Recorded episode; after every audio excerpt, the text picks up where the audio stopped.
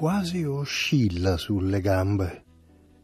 Il suo muoversi come se al minimo gesto servisse un pensiero indulge come bradipo assediato da dolori alle ossa e ai tendini, ma negli occhi è pace.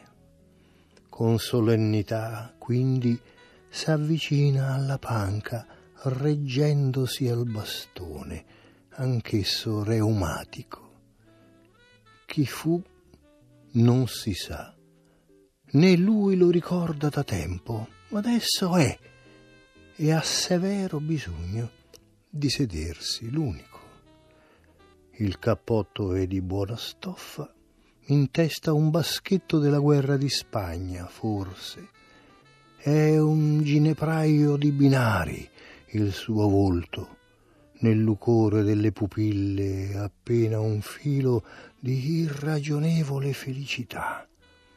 Vivere gli piace.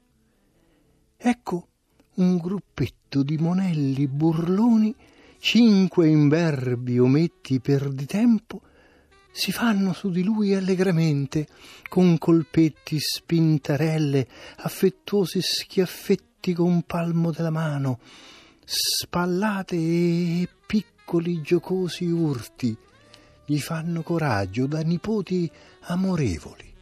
E lui ricambia, tornato bimbo d'un colpo non s'accorge, guarda combinazione, che quelli gliene danno di santa ragione.